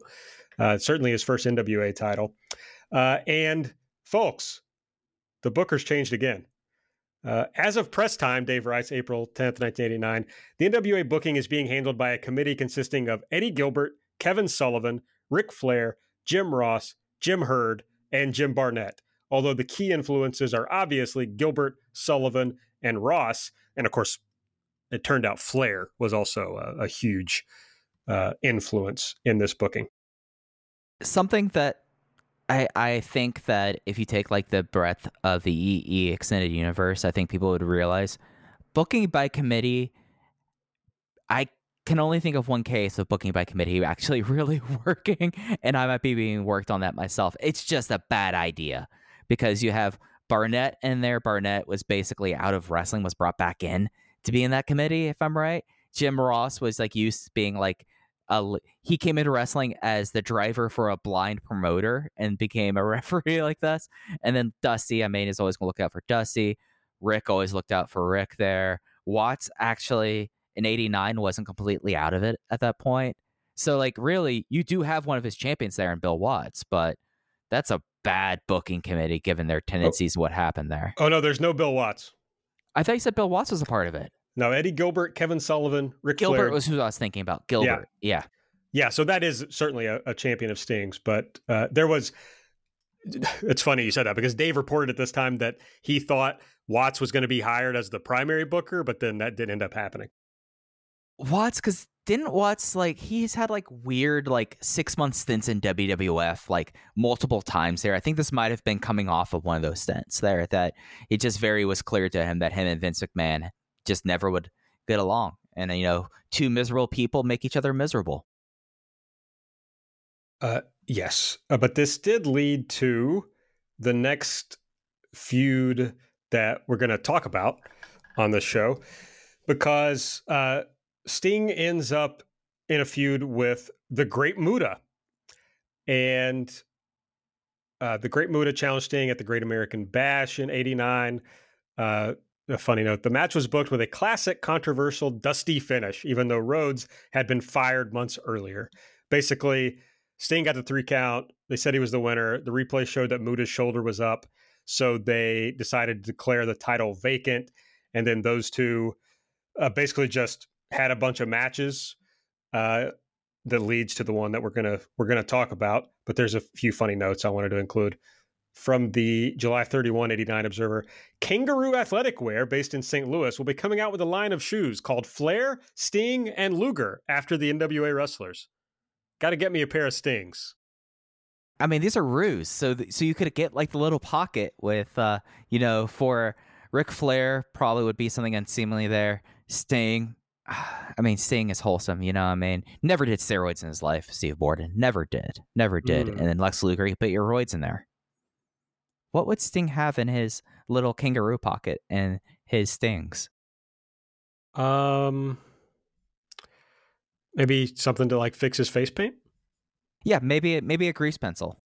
Yeah, that might that might work for him. There we go. Yeah. Uh, in August, we learned that Ric Flair was now the chairman of the booking committee, so he's the champion and the uh, and running the booking committee. And here's a fun note: August 21, 1989. Keith Mitchell was hired as head of production. Mitchell was the production head for World Class during its glory days and was a pioneer in high production values of pro wrestling shows before the WWF. Yeah. I mean, so he had almost 40 years. Keith Mitchell did. Yeah, if you don't if you don't recall, Keith Mitchell was running production for AEW until recently, and uh, this shows you how long his old ass had been in pro wrestling before that. Still not as long as Kevin Dunn, though. Kevin Dunn started as yeah. a baby. Insane. Uh, Sting and Muta had a bunch of rematches for the vacant television title. They always ended in disqualification. Uh, but then we get to the match that I included here with Muta.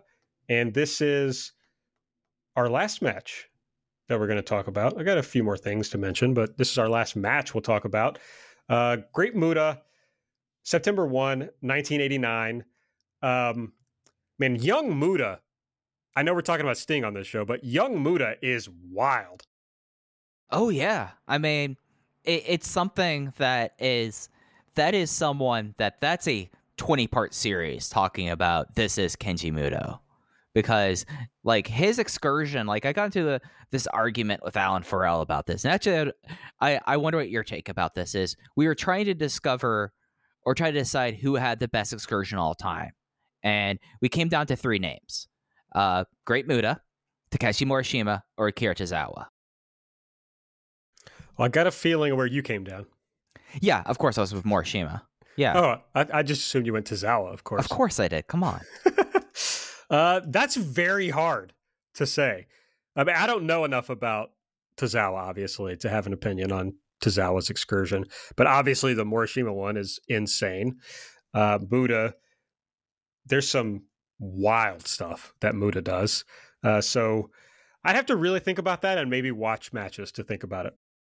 I mean, we got to get some uh, Puerto Rico in here because that's where the, that's where he ended up first, which is that's a wild place to drop someone. Is 89 in Puerto Rico? No, I'm sorry, 88 in Puerto Rico. Brother, as I'm reading through these observers, and then I get the big long string of uh, Bruiser Brody has been killed, and you know, reading that reporting in real time, it's like, holy fuck. Yeah, yeah, and it's just like like something about like Puerto Rico. Like the reason why I say that's wild dropping in there, not only because of Bruiser Brody being Bruiser Brody, you know, one of the the big one of the top three biggest stars in Japan as a gaijin, Bruiser Brody. So like sending him to Puerto Rico around that time is insane. But Puerto Rico was a bloodbath. It was the bloodbath territories, like where like I know uh, Dutch Mantell talks about like, oh yeah, I bled in baseball stadiums for ten years there. Like I can't tell you the amount of times I've had piss thrown at me. Puerto Rico is a wild first stop for an excursion for someone. You know, Muto would have been not even like 26, I think. Yeah, he was 26, dropping this guy first ever excursion Puerto Rico as the super black ninja. I thought in this in somewhat of a similar way of, the, of how the Flair match really worked for Sting. I thought this layout really worked well for what Sting could do because Muta has really good offense. So Sting can sell for his offense the same way he could sell for Flair's offense, and it works. And then he's got those that handful of big moves that he does that he can do comebacks with. Um, I think it's you know you were talking about this earlier as him as a heater, but my overall view of watching a lot of these matches was he does great comebacks in singles matches. I never really thought early on that his hot tag was that great, uh, but he really is good at doing comebacks in these kind of matches. Yeah, that this is something that like you get something that I will be saying a lot over the next two episodes: the passion of Sting, because they basically they love having the JTEX Corporation at this point, which is an insane 89 WCW st- stable with my main man Terry Funk a part of it. Uh, that they love finding ways where like he gets like the he has to overcome the odds. He gets beat down so many times that he bleeds some. He's not a guy who's like known really as a bleeder, though he bleeds some, not, not necessarily here, but in other things like this. And it really kind of defines the formula. My big takeaway from this, Aaron, and compare and contrast this with uh, Clash One. I think, and feel free to push back on this. I thought that's interesting. I think Sting felt a little bit more natural in this match against Ric Flair. Like Ric Flair, he held up his end of the deal.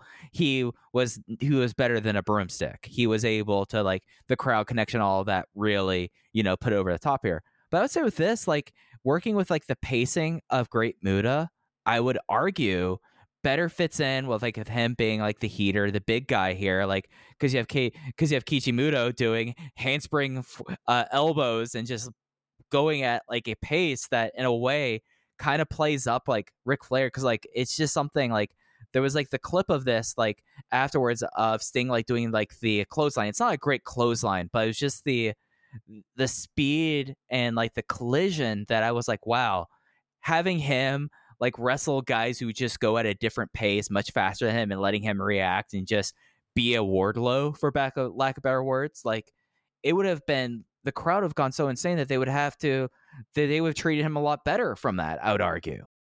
Yeah, I'm going to flesh this out more in part two, but when I talk about him kind of not knowing what to do next, he can sometimes really slow down the pace of a match because it's like plotting between one spot to the next sometimes.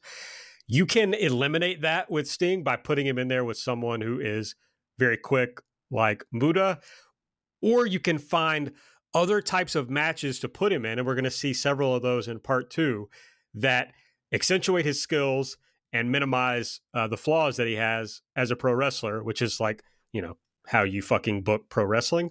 So that's what you should do. But a lot of times that wasn't done with Sting. A lot of times he was put in these bad situations where he's against a guy who is not going to do that for him. You know, Flair works at a deliberate pace, but he's one of the best of all time. So he can figure it out regardless of who he's in there with.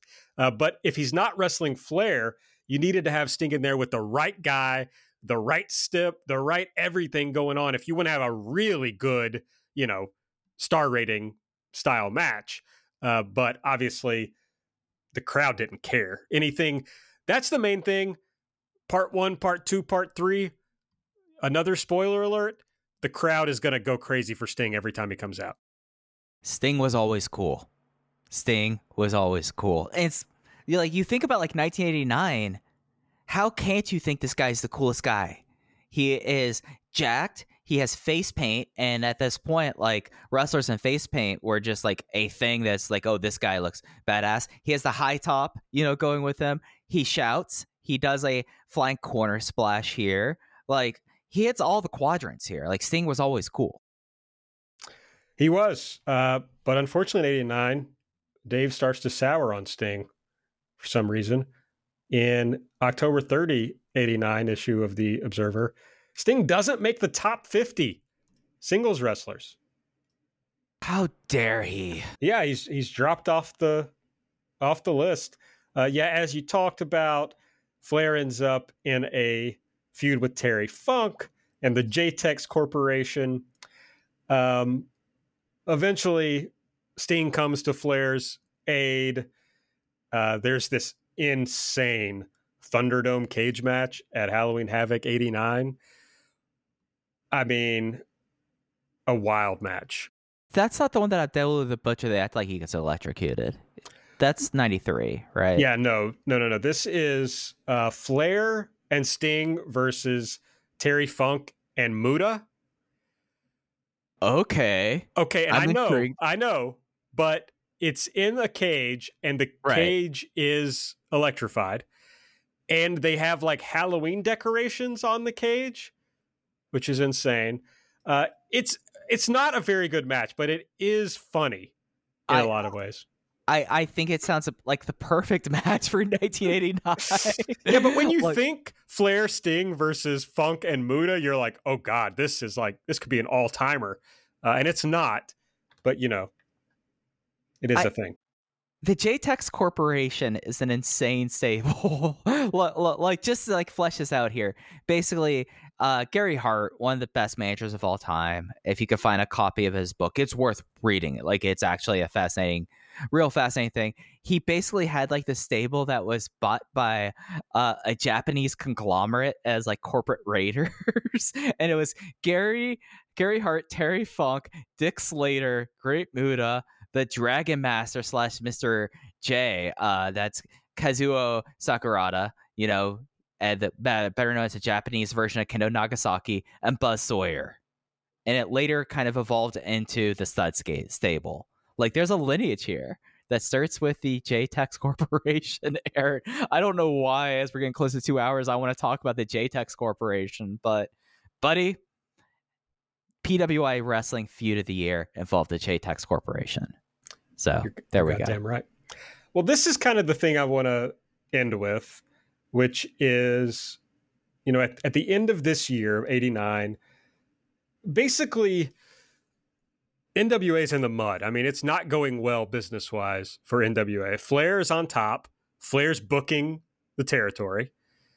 And basically, what you're looking at is how do you go forward? Uh, and Dave talks about this a lot in the last few issues, especially the December 26, 89 version after after Starcade. Basically, he's talking about you got Flair, you got Luger, and you got Sting. At this point, Dave has decided that he has more confidence in Luger than Sting as a number one guy, and I, you know, I don't really know. That's insane. Yeah, not That's having insane. watched it in real time, I guess it's hard to say, but I don't understand that. Uh, but basically, what he's saying is Flair's not drawing on top anymore. You know, it's it's not working out. Uh, even though he's still like a, a top wrestler, he says Luger is good, very good, but not really close at all to Flair. Sting can do high spots and has a lot of charisma, but is very limited in what he can do when he's not being carried. He even gets lost in matches. And at this point, Sting has not shown to be a draw, although he points out with everything the NWA was going through at the time, could anybody really draw? Because Flair wasn't drawing either. You know, nobody was drawing. Uh, so what do you do? And Dave basically suggests you got to book this out so that you put Luger with some guys that Flair can draw with. And if Luger can't draw with them, you got to move on from him. You know, it's just that's not going to work out. And then you got to put Sting in situations where you can figure out not only is the crowd going to be behind him, but is he going to be able to be the top guy? And basically, his point is you book it in such a way that the business aspect figures out for you which of the three guys you should go with. Uh, but I just thought it was an interesting point to end this part with that that's kind of where we are. Is it Flair, Luger, or Sting who is going to drive this company into the 90s? Yeah. And it is, for those who don't know, it's going to be a wild ride as we talk about 90 through basically 96. I mean, basically until Hogan comes into WCW, it's it, it it's a moving it, it's a moving question here. Uh, so it's interesting the proposition that he sets up there because when you set up that proposition there, he really is showing his doubt in Sting and how how he completely has lost faith over Sting over the last year. Which, if you look at his booking, would make sense, but it's not like Sting got any worse. He right. just that's what's yeah. weird is that Dave is saying they got to do something with Sting. They're putting him in these shitty feuds that don't do anything for him. But then he has the the Muta feud, which is good. But Dave has somehow decided, like, eh, you know, now that I've seen whatever a year of him not really doing much, not so sure about this Sting guy, uh, and buying into Luger, which I think is interesting. But if you look at the '89 yearbook and how you know that was voted, you got Sting comes in fifth for best babyface after Hogan, Warrior, Akira Maeda, and Ric Flair. Uh, he does show up in the honorable mention section for most unimproved, although he's the last in that. But you know, he gets he gets some votes there, uh, and he's fourth in most charismatic after Hogan, Maeda, and Warrior. And in the uh, the rankings at the end of the year, again, strictly in ring ability and work rate, uh, he comes in at 34 after being 26 the year before. So people are definitely, you know, he's definitely moved down a little bit, but not wildly. Uh, so Dave's view of the three of those and where they stand uh, is it's fascinating because it doesn't really make a ton of sense to me based on the fact that he recognized the bad booking wasn't serving Sting well. So I'm not sure why uh, why he came away with that at the time. Yeah, and it's like Flair was always around the Horsemen at the time, so he had his group. He believes that Luger needs to have a group around him, and Sting is just going to go huh, huh, nah, nah, nah. like that's setting that guy up to fail regardless. Like in the scenario he's presenting, because who is Sting going to ally with? Like that's kind of foreshadowing Crow Sting in a weird way, if you really want to think about it, but Dave lost faith before the fans did and before his readership did because I I have not read through the early 90s Observer. I know that you've been going through them as we're doing pre-pro for this and setting this all up. But I don't think Dave ever really gets the faith back to my recollection in Sting. So it's an insane point for him to lose it because Sting's in five star matches after this point. Well, we're gonna we're gonna find out, Mike, in part two. Uh, part two is going to be basically the WCW era, uh, 1990 through 1999. I know that's a, a, long period, but that's just how it made sense. Most the most sense to me as an era. I have six matches chosen so far. I don't know if uh, Mike is going to hold me to my promise to get it down to five, but I'm having a really hard time. Let's cutting... do six. Let's do right. six. Yeah. I mean, I, we we basically watched six matches here if you include the that's true the CWA angle. So yeah, let's do six. All right, we're gonna do six matches. Uh, I mean, there none of them are very long whatsoever, so uh, that's not a big deal. But we'll do that. And of course, like we did on this episode, we'll cut through some of the uh, other stuff that was going on uh, broadly, although I'm trying to keep it broad since uh, I have another potential show where I talk about other things. So we'll see whether that happens. But yeah, I had a fucking blast, Mike. I hope you had This as much fun. Yeah, I hope you Oh, had as yeah. much fun as I did. And I I don't love know when we're going to bring back part two. I will tell you, this is a lot of work. So uh, it might be a little bit, but uh, it might not be because we're so fired up right now. But there will be part two and a part three uh, relatively soon. Yeah, can't wait. This was a blast. Thanks everyone for listening. Thanks, everybody. See ya.